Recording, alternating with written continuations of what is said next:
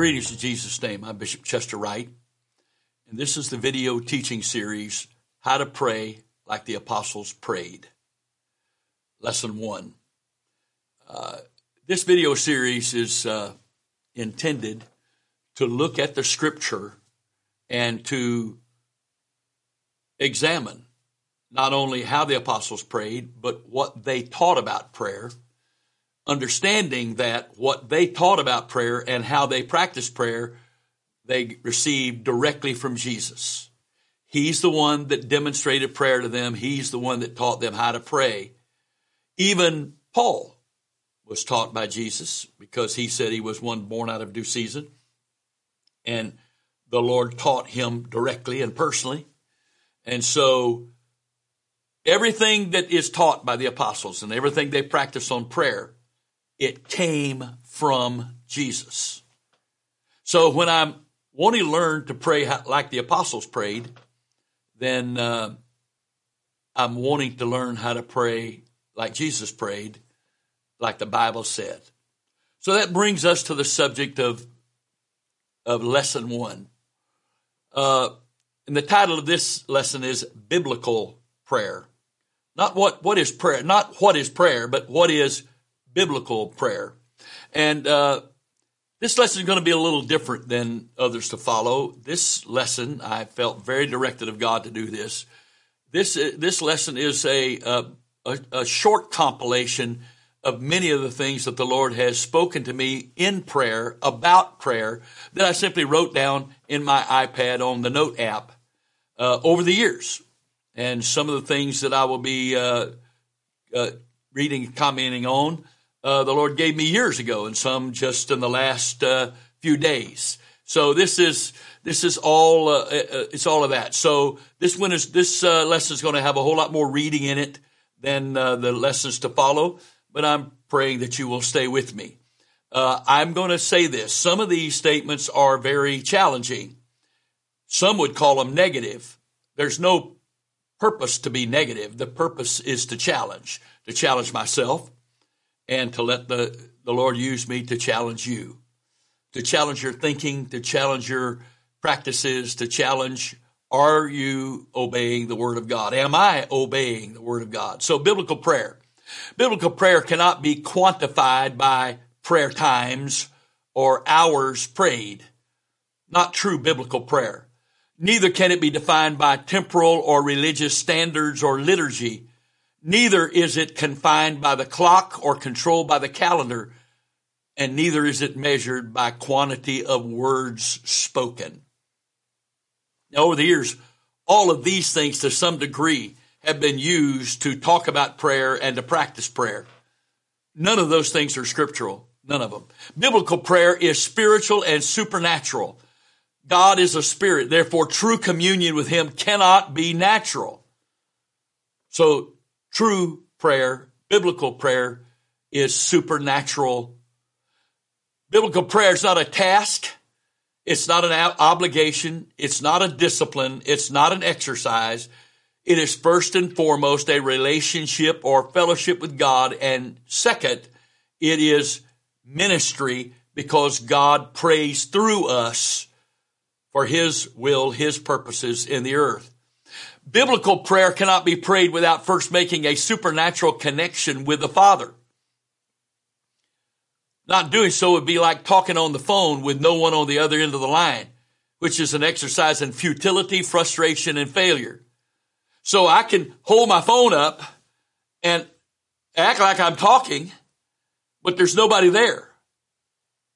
And I can say I'm talking on the phone. Well, I guess literally you could say you're talking on the phone, but if there's nobody there, you know good and well, and everybody knows you're not really talking on the phone because the phone is not working unless there's somebody on the other end of the line.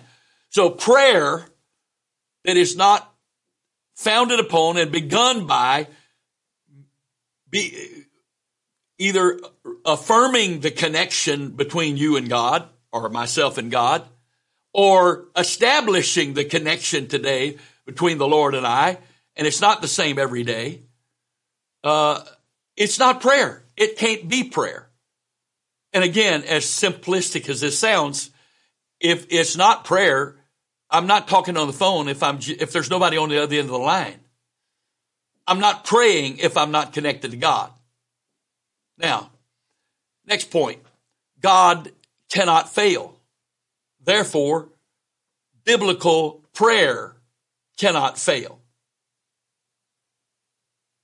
Now, if our prayer is not working, we might want to consider that we're trying to talk to someone that either we have not connected with or that we don't know, or that in this context, we're talking to him about things that are contrary to his will. Prayer is not an alternative, alternate form of the proverbial wishing well either. Prayer is not a game show or buying a religious lottery ticket. It's none of those things. Again, if it is not a religious exercise or obligation, it is Prayer is not a religious exercise or obligation. It is not dull, lifeless, or boring. It is vibrant and dynamic. It is true communication, fellowship, and partnership with the one who created the universe. How can I be in communication with, fellowshipping with, and be a conduit for the one who created the universe and it be boring? So if prayer is boring, if it's lightless, if it's a chore, the first place you've got to look is whether or not you're even connected with God in that communication. Again, supernat- prayer is supernatural and powerful and can impact the world when prayed by those who have truly given themselves to Him. Next point. Prayer is a privilege. Prayer was never intended to be our access to God to get Him to fix everything we don't like and to force Him to do what we want Him to do. Prayer is not our key to unlock the proverbial horn of plenty. Prayer is not an obligatory religious exercise, vainly and tediously repeating words which have little to no real meaning or value to us. Prayer, biblical prayer is the path of life. Psalm 16:11. That will show me the path of life, and thy presence is fullness of joy. At thy right hand are pleasures forevermore. Prayer, first, prayer connects us to God so that we can fellowship with Him with the one who is the true, the one who is the one true and living God. Prayer lets us connect with and fellowship with the one who is the one true and living God. And no wonder David said, and Peter quoted him, that in thy presence is fullness of joy. Not just joy, fullness of joy, meaning there's no greater expression of joy, no greater capacity for joy. There's no greater joy than being in his presence. Second, prayer allows us to be positioned in God so that we can be a conduit of his will, his authority, and his power in the earth. So we connect with God. We fellowship with God. We are positioned in God through our, our connection and fellowship with God. And through that positioning in God, we now are conduits for Him to pray through us his will, His authority, and His power in the earth.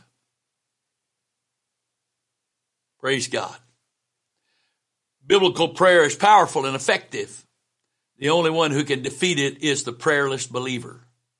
No one can defeat biblical prayer. It is powerful and it is effective, except one. The only one who can defeat biblical prayer is the one that claims that they're a child of God and is prayerless. No wonder the adversary works so hard to get us not to pray. But ultimately, whether or not we pray is a product of us surrendering our will to God and willingly, happily doing the will of our Father. Preacher, saint, are we saying that we are too busy to pray is an oxymoron. And it's impossible. Too busy doing God's work to talk to God about it? Right. We're too busy doing God's work to pray. Too many people to counsel, too much studying and sermon preparation, too much planning, too much labor involved. Don't have time. Don't have time to pray. It's impossible. If I'm too busy to pray doing God's work, I'm too busy doing God's work to pray, I'm too busy doing stuff that God's not sanctioning and He's not blessing. Preacher, saint, a token prayer life can only produce and empower a token ministry. If I have a token prayer life, the value of whatever God does through me is token, or whatever I'm doing for God. It's just a token. Preacher, saint, we can be eloquent without having personally a biblical prayer life. We can be eloquent. We can, we can, preacher, we can be eloquent. We can write eloquent sermons without praying. But that's message, hopefully it's a message, or your sermon, as you call it, will never have true power and authority with God. If it wasn't birthed in prayer, if it's not guided by prayer, if the study wasn't led by prayer and the voice of God, and if it's not submitted to God in prayer, and if I haven't submitted myself to God before I minister that word from God, then it's of no value to me or God. The hireling preaches without really praying. I, I, am sorry, I didn't. This wasn't my words. I just wrote down what he gave me in prayer. So, what's the difference between a shepherd and a hireling? Prayer, not preaching, not counseling, not how nice you are to the people, not how much time you invest in the people. The difference between a hireling and a shepherd all comes down to prayer. The hireling preaches without praying. The hireling attracts people to himself. The hireling wants everybody to like him.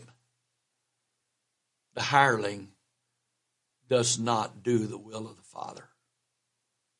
The shepherd, the first priority every day of a true shepherd is to pray for the sheep for which he is accountable.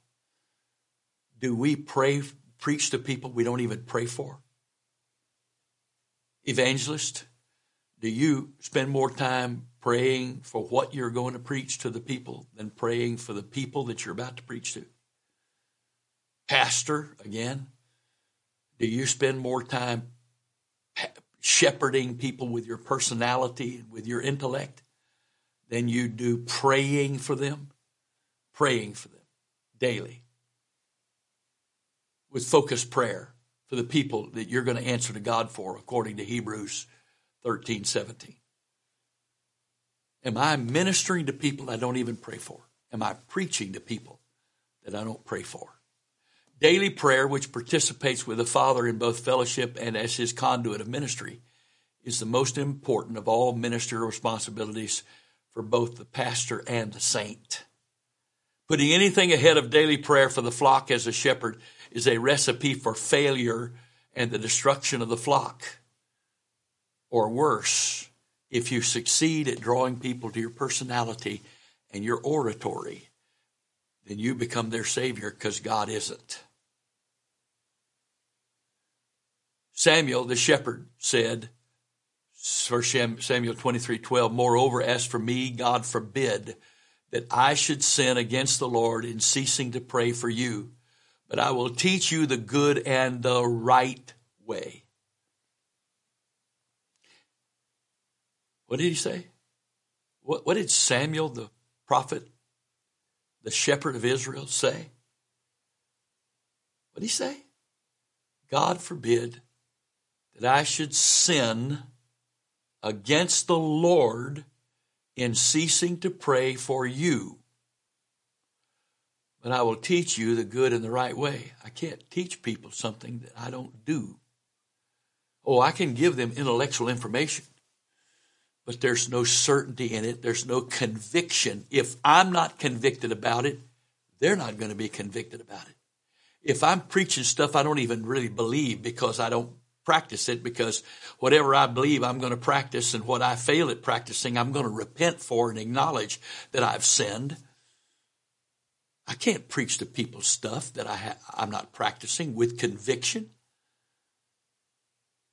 The word conviction means they become convinced. But if I am convinced, then the Holy Ghost can use me as a conduit to preach conviction to them. Oh, my friend, one of the saddest things missing in so many places in the church today is the lack of conviction. There's no conviction in the church services, little to no conviction in the church services little to no conviction in the preaching. People just sit and stare at you, or maybe they go through the Pentecostal gymnastics of making enough noise to drown you out so they don't have to sit and listen to you. You know, it's kind of hard to listen while your brain is engaged. It's not impossible, but it's hard to. Excuse me, not your brain. It's kind of hard to listen when your mouth is engaged. Sorry. It's not impossible. It's not impossible, but it's difficult. So if I'm yelling, hallelujah, glory to God, yeah, yeah, yeah, yeah, yeah. The only time I've ever really learned how to listen with my mouth engaged if I'm praying in tongues because my mind is and, and soul are listening while my spirit is praying with the Holy Ghost. I'm praying from a completely different place when I'm praying in tongues than I do when I'm praying in English. Okay. Having a pastor slash shepherd who puts his priority on his sermons rather than his prayer life and walk with God puts the sheep in great jeopardy. No amount of great sermons can substitute for prayerless preaching, which is spiritually dead. If I don't have the revelation understanding that prayer must be the first priority of my day every day, then I really know very little about Jesus or His Word. I cannot know the Word of God without knowing that according to the Word of God, prayer is supposed to be my first priority every day. Praise God. I may be a professional churchgoer. But if prayer is not my daily priority, then I don't know God. And God doesn't know me, according to Matthew 7 21 through 23. Prayer is the most important ministry of the church. Anything done without true biblical prayer as its source and direction and empowerment is not blessed by God. In a New Testament context, only true prayer is the difference between Abel's acceptable sacrifice and Cain's rejected one from a New, Te- New Testament perspective of Cain and Abel. Cain, Cain Abel's offering was is uh, first of the spirit. Cain's offering is of the flesh. The first is done by and through God, Abel's offering. The second is done by human will, effort, and intellect for God, Cain going through the motions of prayer or just putting in time praying is not prayer at all. The clock may say you've been there an hour, but if you haven't connected with God, found the flow of His Spirit in prayer, taking care of all obstacles in your life, grudges, unrepented sins, uncast cares, and self will, so that you can get those things out of the way by the grace of God and you can connect with God, then you haven't prayed at all. Brother Wright, that's negative. People are trying. No. No. I don't try to not do my will. God has to work that in me and I have to let him. I can't not do my will without God's help. For it is God which worketh in you both to will and to do of his good pleasure, Philippians 2.13. It's a work of God. But if I don't submit myself, if I go pray, but I don't submit myself to God in prayer, I haven't prayed. I've only fulfilled a religious obligation. Again, going through the motions of prayer and or just putting in time praying is not prayer at all. The only one who gives value and credence to that religious effort is the one doing the praying. God certainly does not. Well, I've done my prayer today. Now I can go do what I want to do because I've, I have, I paid my dues today. I prayed. That's not prayer. That's not the attitude of prayer. Our, our Father is not seeking for those who will be, who will give an effort. He is looking for those who will be submitted to Him and those that desire to do that which pleases him. Our Father is God. We are not. We don't presume to tell God what we will do for him. He tells us what to expect. He expects us to do and how we are to do it and when we're to do it so that we may please him. He is God alone. Hello. He's God alone. So I'm asking now, are we a praying church? Are we a praying church? I'm speaking of the church in general. Oh, I'm sure there are lo- locations where people are is a praying church, but is the church, the body of Christ in the earth at this time, a praying church? The number one biblical growth, church growth method is prevailing, persistent, supernatural prayer the number one. If I'm not doing that, any growth I have is produced by the flesh, and that which is born of the flesh is flesh. Every true church has been and is being built on and by that. Except a grain of wheat fall in the ground and die, it abides alone, but if it dies, it brings forth much fruit. And what is death? Death to self, death to my will, and doing the will of God, first and foremost, the will of God is for me to pray. If I have not prayed today, I have not done the will of God today, and everything else I do today that I claim is spiritual is not spiritual at all.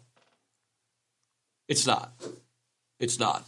Any church that neglects or ignores biblical prayer as its primary growth, church, uh, growth method is growing something, but it's not a church.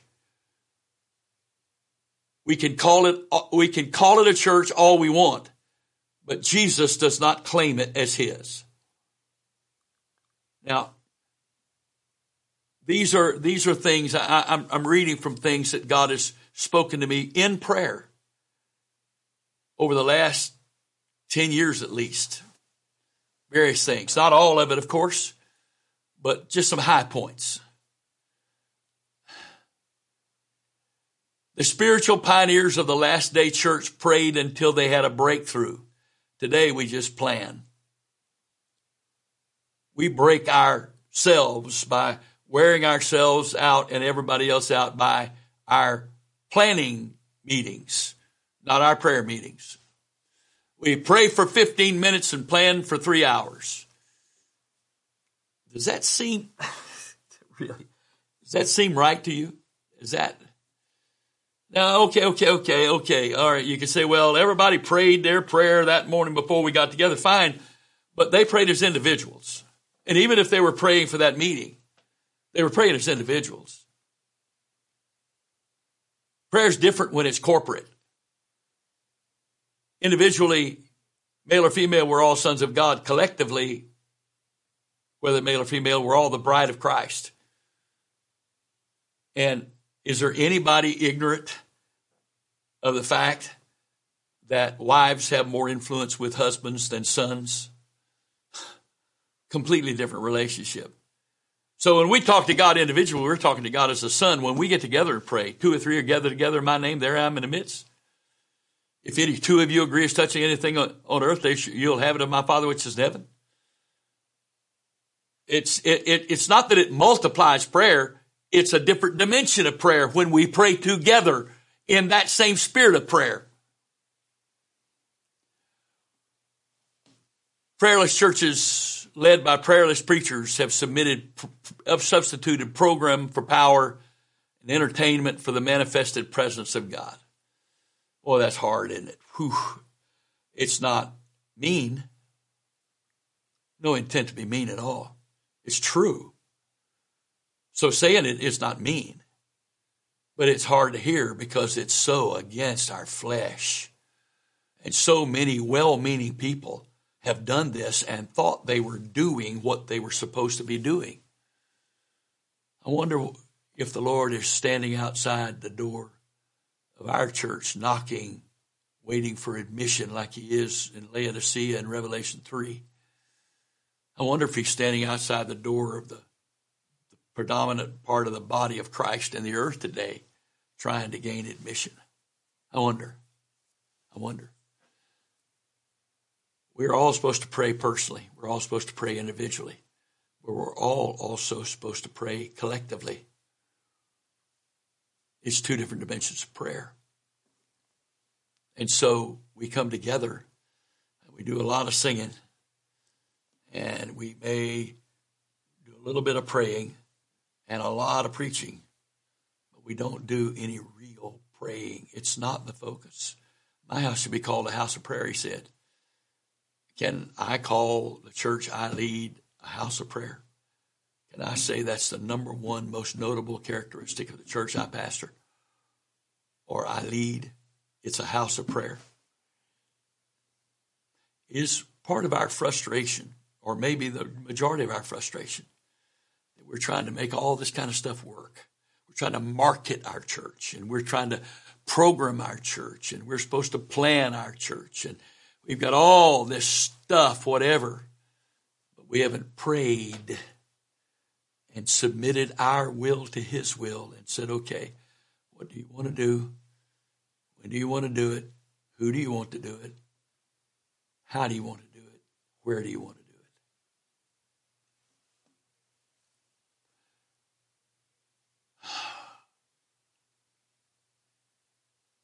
If it looks, walks, and clucks like a chicken, then it's a chicken, not an eagle. No matter how much we declare a chicken to be an eagle, it is still just a chicken. So it is with prayerless churches. Call it a church all you want. Put a sign out front saying church. But that still doesn't make a prayerless group of people a church. Neither does calling a prayerless person a preacher make them a preacher. Whew.